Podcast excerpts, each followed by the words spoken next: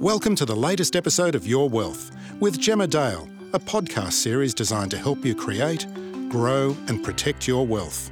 Hi, and welcome to this episode of Your Wealth. I'm Gemma Dale, NabTrade's Director of SMSF and Investor Behavior. Well, if you are holding any global investments right now, you're probably feeling a bit depressed. And even if you're not directly holding any international investments, you might have gotten quite the nasty shock when you opened your super statement. I think for a lot of us in Australia, we mostly invest on the ASX, but we have a close eye on what's happening overseas and some of it's not not pretty. So today I'm talking with Julian McCormack from Platinum Asset Management about where we find ourselves and what might lie ahead. Julian, thanks so much for joining me. G'day, Gemma. How are you going? I'm well, thank you. Julian, regular listeners would know you've been incredibly bearish on the US and some other markets for a while now. And the reason that you're here, because we don't often talk to the same guest very frequently, but you've called this and you've been really explicit about it for a long time. So, wanted to get your updated thoughts on where global markets are right now, how we found ourselves here, how you are seeing this at the moment. Yeah, thanks, Gemma. Um, and look, if I didn't have anything to say, I wouldn't be talking to you. So uh, if everyone had it right, yeah, you know, continue on, everybody. Um, so, so what's happened so far feels quite painful, but it's a it's a multiple contraction. So what we're paying for earnings has has come down, and that feels like it's really bad. And I think a lot of people are thinking, oh, okay, that's the bottom and, and this is sort of fine. And what is going to follow is an earnings recession. And, and that will likely be also combined with ongoing multiple compression as well, because they tend to go together. So I'm going to talk largely about the US because we're global investors and I make no bones about being bearish about that market and about global markets by extension, equity markets, that is, because most people are wildly too bullish. You know, what, what I observe is people saying, everyone's bearish, so what should I buy? Hey, that's not bearish. That's everyone looking at everyone else's behavior and looking for an excuse to buy things. And that is absolutely incommensurate with a market bottom, I would think, I would guess. And the real fundamental stuff in data in the economy of the US, I refer to, is is is pretty is pretty sobering. So let me just talk about earnings, right? Um, as we came into 2022, the uh, US equity markets were paying roughly the highest multiple of all time for US markets. So we got to a cyclically adjusted PE ratio of low 30s. Uh, next 12 months PE ratio of sort of 23, 24, pro- properly accounted, you know, on, on GAAP earnings, not made up earnings. Um, price to book, price to sales, enterprise value to invested capital, all record highs. So higher than 2000 as a multiple on most of those metrics and, and way higher than 1929. And, and also a phenomenally large market cap to GDP, which in the same economy gives you some sense of valuation. Um, so, so market cap to GDP got to about 210%. We got to about, you know, sort of uh, uh, low to mid 100s in in the 2000s episode, and we got to uh, sort of about 100% market cap to GDP in the 20s bubble. So, so I think that's what people gravitate to because the P is really observable, but it's the E that matters now. So the price got to a very high level, but what happened to the earnings? And earnings went wild, you know, just wild from 2019 through to late 2021 into 2022. So just in very simple terms, the EPS you know, the earnings per share of the S&P, if you turn the S&P 500 into a one company, the earnings per share on a next 12 month rolling basis were about 160 uh, to 2019. So, and that's and, and that's why you had, and that was on about a 20 PE, and that was that sort of about 3,000 point S&P 500. Then something happened and that market went to sort of 5,500. Right. So, so what was that something? The multiple held and the earnings exploded. So you went to yeah, about 5,000 points we got to. So, and so we went to around about 228, 230 expected earnings for 2022. So, so let me rephrase that. Earnings went up by about 70 on a base of 160. So they went up by about 40%, round numbers, in two years. At the end of the longest post war expansion in the US, and at the end of one of the longest bull markets in US market history. So earnings went mental. But, but let me extend the point. So retail sales over that same period went up about 25%. Home prices went up about 30%. Imports went up about 35 to 40%. Total corporate earnings, dollars billion, uh, unadjusted for national accounts purposes. So all the corporate earnings of all of the companies in the United States reported for national accounts purposes went up by 50%, and new business formation went up by 60%. From the end of 2019 to the beginning of 2020, mid 2020. That is at the end of the longest expansion in the post war period. That's ex- absolutely extraordinary. Yeah. So, so the E went wild and the multiple that everyone paid for the for those earnings went up at the same time. And so now that interest rates have risen, the, the discount rate in the system, so what we have to discount earnings by, has gone up and markets have adjusted. So bonds have peeled off pretty hard, obviously, and equities have, have done quite some work. You know, an equity market correction of say 30-ish on the Nasdaq and 25-ish on the S&P. That's a pretty good. That's a pretty good sort of move by historical standards. But the E remains fanciful.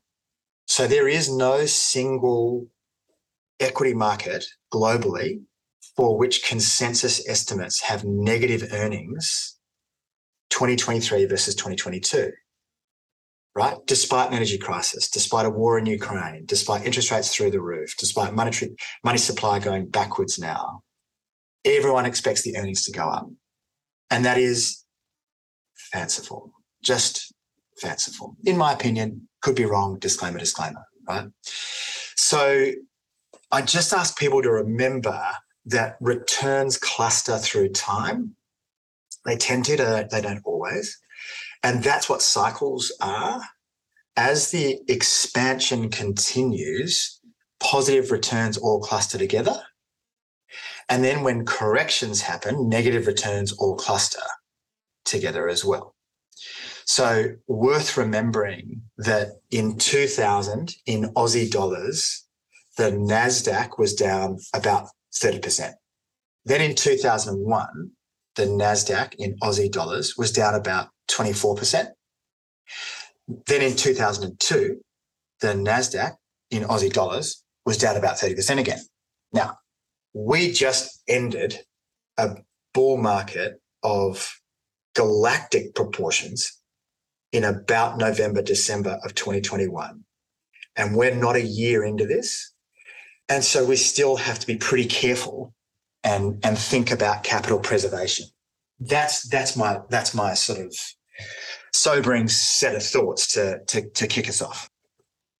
That is about the most sobering set of thoughts to kick us off. I could imagine. I um I wasn't going to comment as you were speaking, but that's extraordinarily powerful when you put the data. Also, it's the data, right? It's not the vibe. That's the data. Uh, in that context, um, and I have so many questions, but I think for so many people, just simply absorbing those couple of minutes of you speaking might take a minute. Uh, one question that we perhaps have not talked about on the podcast at any time you talked about the discount rate changing, and I'm assuming most listeners know what the discount rate is, but effectively you go, I'm going to compare any investment to just keeping my money safe in treasuries. Now, no offense or anything, but a lot of treasuries have not been that safe for a while. Um, it's safe, but they've been bouncing around a fair bit. Um, but the discount rate is basically how do I compare an investment to a safe investment over time? And as rates fell to zero, you may as well just put it somewhere else, which is why we were happy to pay so much, why the multiples went mad. Can you talk about the impact of rates on earnings? Because we haven't really discussed that at any point. We've talked a lot about households and how they're going to process. Uh, certainly in the US, a doubling of their of their repayments uh, in a very short period of time. In Australia, we've obviously seen, seen home loan rates go through the roof. Are you worried about corporate earnings as it relates to their debt level? I do know people who aren't because they don't think corporates are particularly debt laden at the moment. What are your thoughts? Yeah, they're wrong. No, corporates have loads of debt, depending on which corporates you look at. So um, the the credit quality of triple Bs globally, and in particular in the states, is dreadful. And around about 25 to 30% of triple B issuers. Um, okay, so what do I mean? Um, investment grade goes from triple B up. So triple B, um, you know, uh, triple B, uh, single A, triple A. At triple B, you're the bottom of investment grade, and that means all bond managers pretty much can own your corporate debt. Below triple B, so if you go to double B, um, you become high yield and the market is drastically smaller for high yield. So not as many um, bond funds and investors can own you. Now, what's happened over time is the corporate bond market has skewed um, massively to triple B, so just to the bottom of uh, investment grade. And within investment grade, about half of investment grade issuers on a gearing basis, so like a debt to equity type basis, should be double B or lower. But hey, we had zero interest rates forever, right? So that's all good because my coverage ratios are good. So my my earnings versus what I pay in interest, that I look really safe at a triple B level. But I've got lots of debt to equity because rates are very low. So my debt service obligations are very low relative to my income. So now what happens when rates go up? Well, a whole lot of people should get downgraded. You know, I think S&P was saying about 25% of all issuers at, at triple B have ratios that should put them on negative watch. They said that two or three days ago. So that's a different cycle to what we went through in 08 and I get it that people are saying, oh, the corporates don't have lots of debt, they're fine. Um, they're probably not going bankrupt quickly because the refinancing risk is very low. Right. So, what do I mean by that? It means people have termed their debt out very long. Because think behaviorally, anyone who's a CFO today in 2022, 14 years ago, was probably starting their career or middle of their career. So they saw what happened in a debt crisis. So they know, oh my God, I have to be termed out long. and when times are good, I have to borrow as much as I possibly can. But there is this enormous refinancing risk out there. So that just speaks to earnings, um, sustainability, and quality. And then over time, it will speak to solvency. Um, but that that requires a long period of time because of how how far people have termed out their debt. That you know they don't have to pay it back next next week. They probably have to pay it back in three or four years. So that, that's that's that's on the corporate side. There's a bigger thing going on in the world of indebtedness, which is we had this period of ultra low um, inflation and interest rates and most importantly, ultra low volatility of both. And so, what that meant was risk seeking behavior went through the roof and it wasn't presented as risk seeking behavior.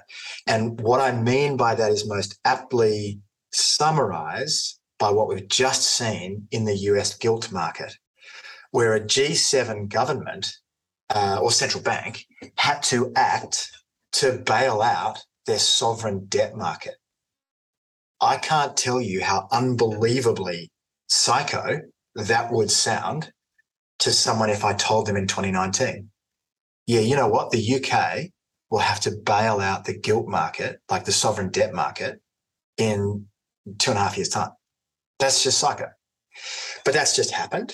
And what that speaks to is anyone who's been selling income, anyone who's been providing income over the last decade has been doing so in an, an income desert. And they've largely, in a sort of factor sense, been selling volatility to fund income. So they've either been gearing up massively, so, so betting that volatility doesn't go up, so betting that rates don't have to go up. Or, I mean, a lot of the time people have been, you know, basically selling straddles, you know, selling out of the money puts and calls and selling that as income. Well, you better hope volatility doesn't go up, mate, because you're short. So I don't know. And, and it took a couple of days for that UK gilt market stuff, UK sovereign debt market stuff to sink into my thinking. And once it did, I was like, oh my God, okay, so that's what happens when you drive curves to zero at the policy end, keep them flat and low, and squash all convexity and volatility out of interest rate markets for a decade. That's the kind of stuff that happens on the unwind. And I don't know, but I'm betting that's just the first of a lot of those kind of incidents. Are you concerned that the bailout then will drive more risky behavior? Because this is the thing anyone who's around in 2008 is very familiar with the too big to fail concept. And I remember I, I read Bernanke's, I want to say memoir, it's, it's not an autobiography, it's sort of memoir. And I thoroughly disagreed with a lot of his decisions. And I read mm-hmm. why he made them, and it was quite interesting. Uh, and he certainly, obviously, he's he's quite a brilliant man. He's very intelligent, but it still felt that that the uh, that the risks then introduced into the system through moral hazard, which is so great. And then now we see it again. Like markets have been markets have been betting on the Fed put for 25 years now. And now we have new ones. Mm. Does it feel like that to you? Yeah, very much. It, it, precisely. And all one can say about that is that the risk of of discontinuities, the risk of of you know market bumps and scratches is pretty high. And and that UK gilt market one was a classic. And then I, you know, one doesn't know where that will go, but uh, hey, look, there's a whole lot of things I would think that qualify for that. So um, defined benefit pension schemes all over the world, um, a whole lot of insurance type behavior, uh, annuities, all those sorts of things that are providing income to people and have been, have been providing income to people in a in an income or yield desert for a decade. All of that worries me. All of that worries me. Um, that said, I don't think it is 08 even remotely. I think there'll be lots of bumps along the way, but a lot of what happened in 08 was was simply because of the slippage between the the required action and the legal permissions to take that action. And so we we won't have that kind of event. It's it's just not that kind of party. It's uh, this is sort of probably much more like 2000 but with the over earning of 08, because if you look at corporate earnings before 08, they, they exploded for the few years before that because everyone was gearing themselves up too much globally. Um, and so you had this very high level of economic activity globally that built in slowly. We've built in very, very quickly this time in two years post COVID with a high multiple and then added into that a little a little mix of the 70s as well with with absolutely structural inflation. I mean everybody looking for a pivot or or you know oh okay that's the peak in inflation so we're all good now. That's ridiculous. That's ridiculous. Because now it's labor. You know that that that doesn't go down. So to summarize that line of thought it's not a crisis it's a bear market. And crises are over pretty quick. Um, I think last time you said, you know, the, the bear market post 08 lasted longer than, you know, a bit longer than a long lunch. This is a different thing. You know, we're almost a year into it, and all we've seen is multiple contraction without any clarity or honesty about earnings. And if you want a demonstration of that, let, let, let me provide a demonstration of that in real time. So, right at the moment, we're looking at the trucking sector in, in the US.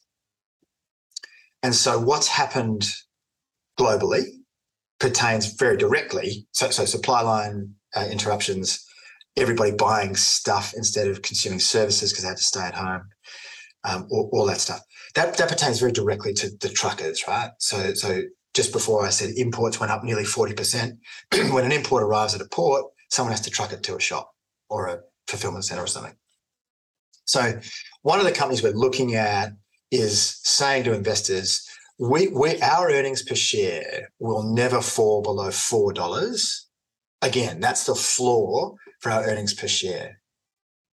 But in 2019, they did two dollars per share and less, and, and the composition of the business is about the same. And the market has just said, well, sorry, not the market, but the, the sell side has just said, oh, yeah, cool, that's fine. Okay, I'll just accept the $4. That's the floor. And so the you know earnings estimates looking forward go from sort of high fours this year to sort of low four by four bucks twenty or something 2023, back up to 450, back up to five bucks in 2024. It's just farcical. It's just farcical.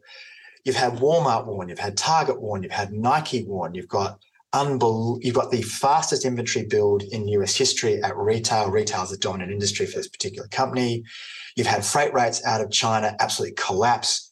Um, you've got port interruptions, you know, falling. So, so what that means is if you've got 100 trucks in a system and they're all running around delivering stuff continuously, you're at full capacity. But if they get stopped at a port and they have to sit there for 10 hours waiting to get loaded, that takes capacity out of the trucking system. So the port, the port stuff is alleviating and that frees up capacity in the system, blah, blah, blah.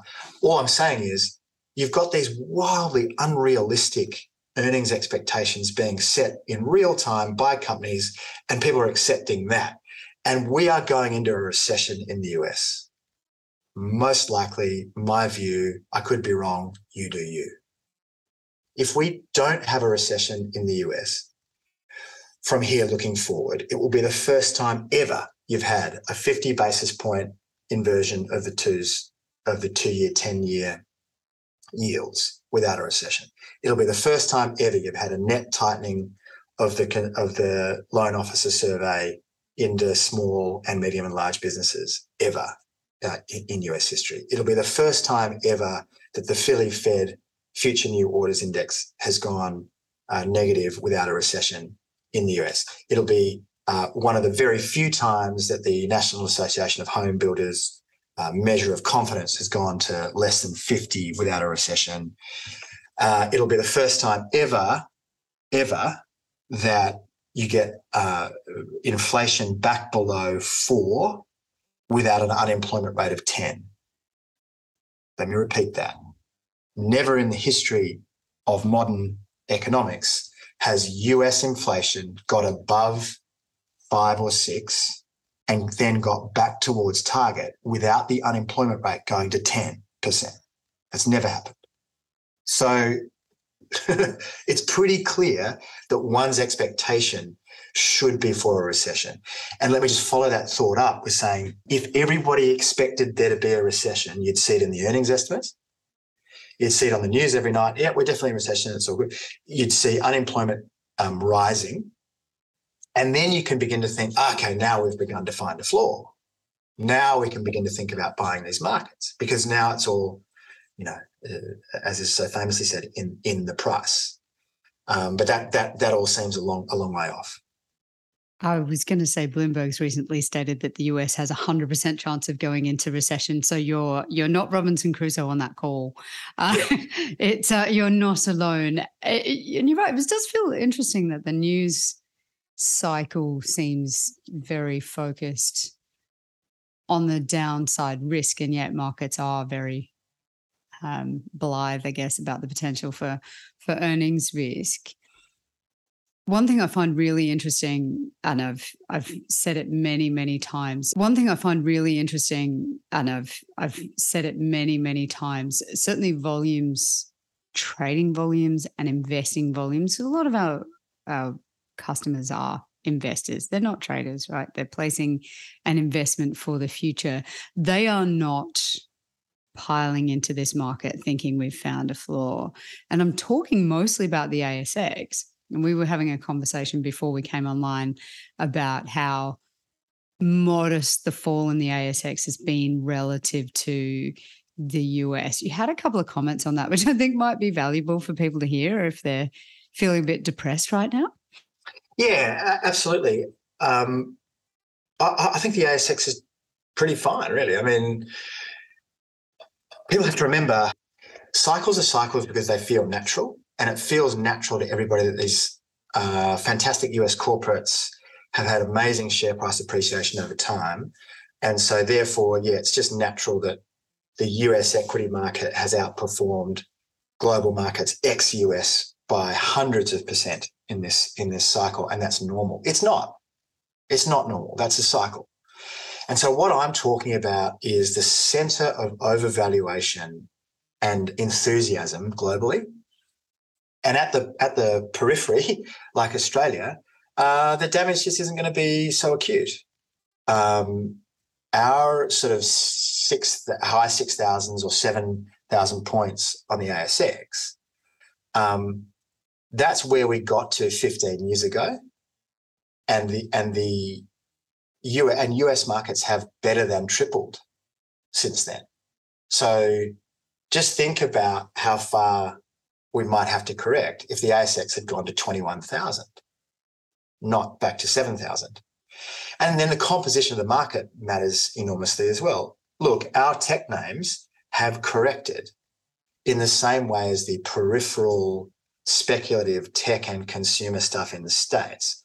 So everything from you know, MongoDB, Splunk, Twilio, Atlassian, Slack, uh, Service, ServiceNow, Workday, on and on. I mean, you know, these things have all been just slammed, right? And it's only it's only the emperors of the move that are left to do any work down.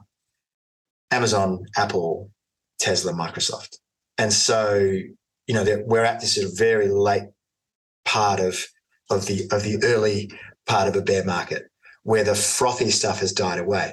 That's happened in Australia and, and likely continues to happen. And, and the risk that I'd just warn people about is um, markets almost never go back to the well that just poisoned them. So if you think in two or three years' time that your fancy tech thing or fancy tech slash consumer thing will do very well looking forward, it almost definitely won't because cycles break and they change and something else leads you back out.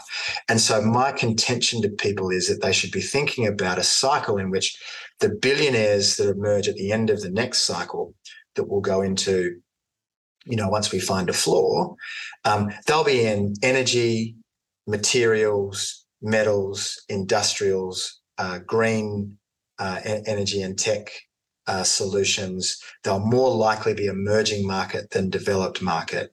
It'll be very, very different to the cycle we've just been through. And all of that speaks pretty well uh, for the Australian market over time. And then just finally, it's worth remembering that in the 2000 cycle, when the US corrected by 50% on the S&P, uh, nearly 80% on the NASDAQ, the S&P hardly went down you know, it was off and it was long and it was grinding and it didn't feel nice, but it wasn't cataclysmic. And that was a similar that that that event, that 2000 cycle had had similar characteristics to what what we observe in this cycle. So, you know, much more sanguine for Australia, much more sanguine for emerging markets in general. And yes, I am calling Australia a kind of an emerging market.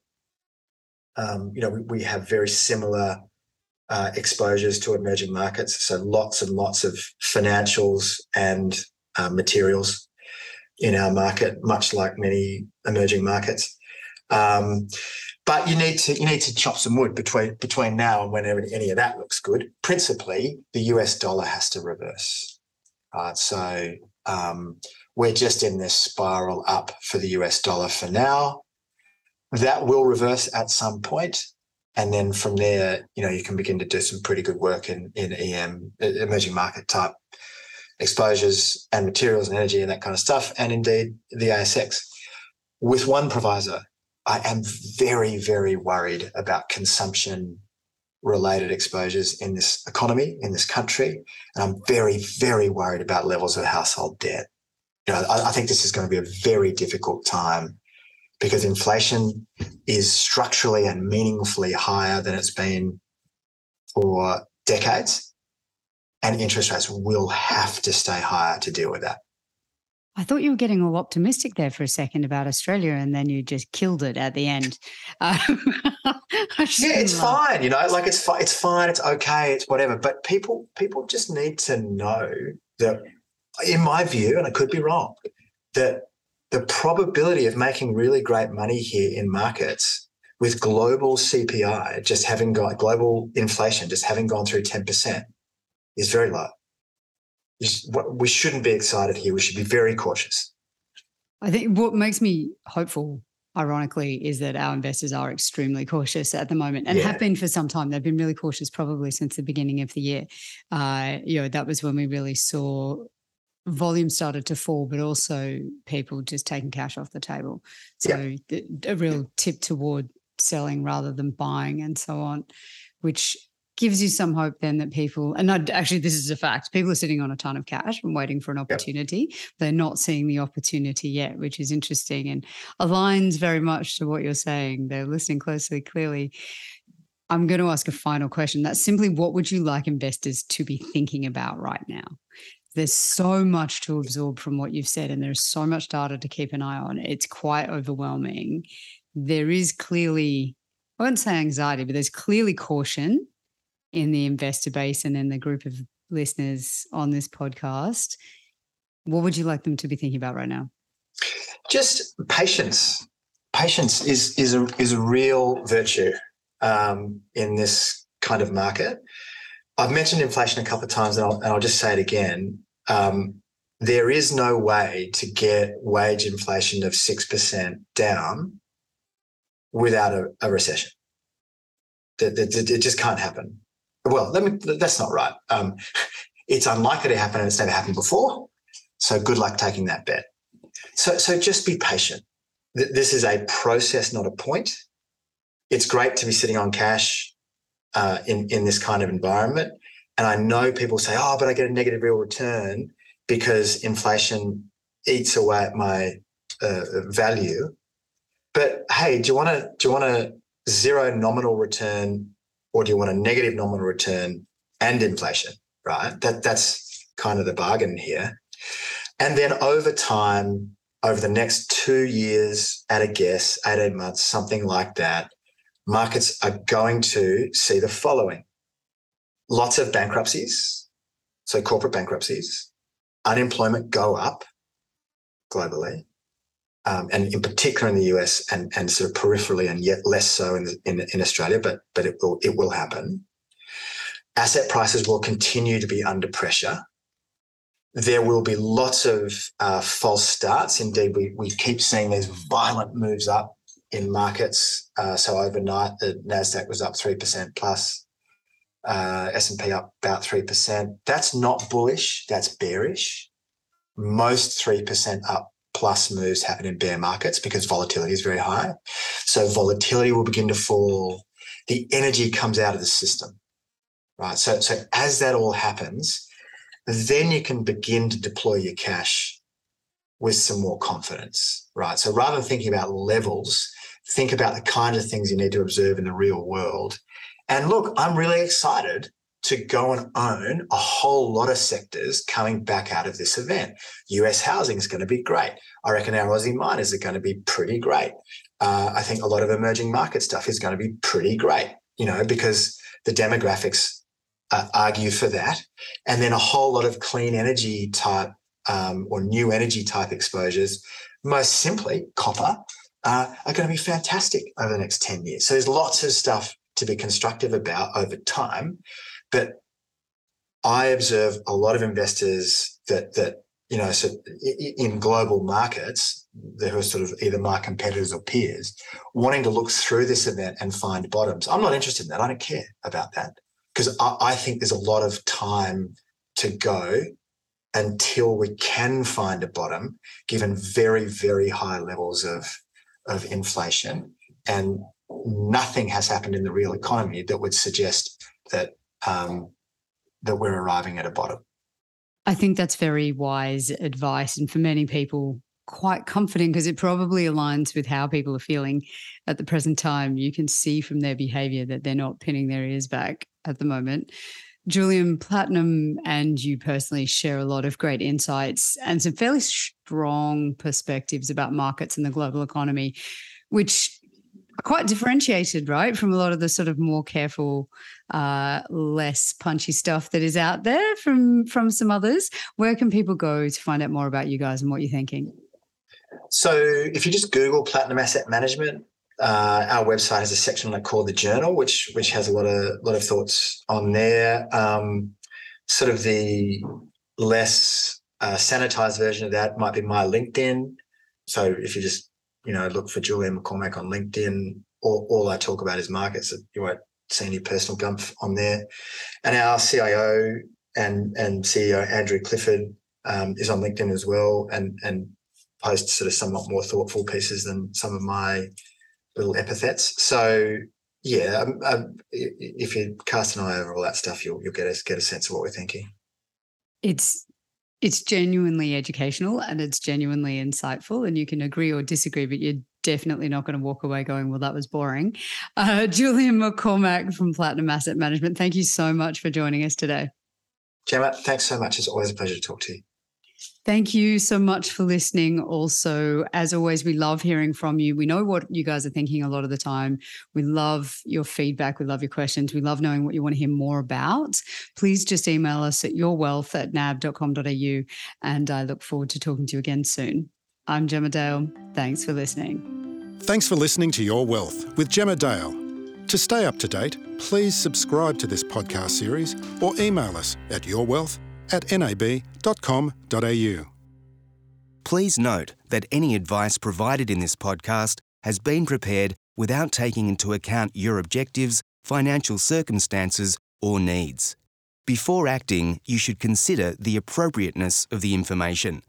To find out more, please visit nab.com.au.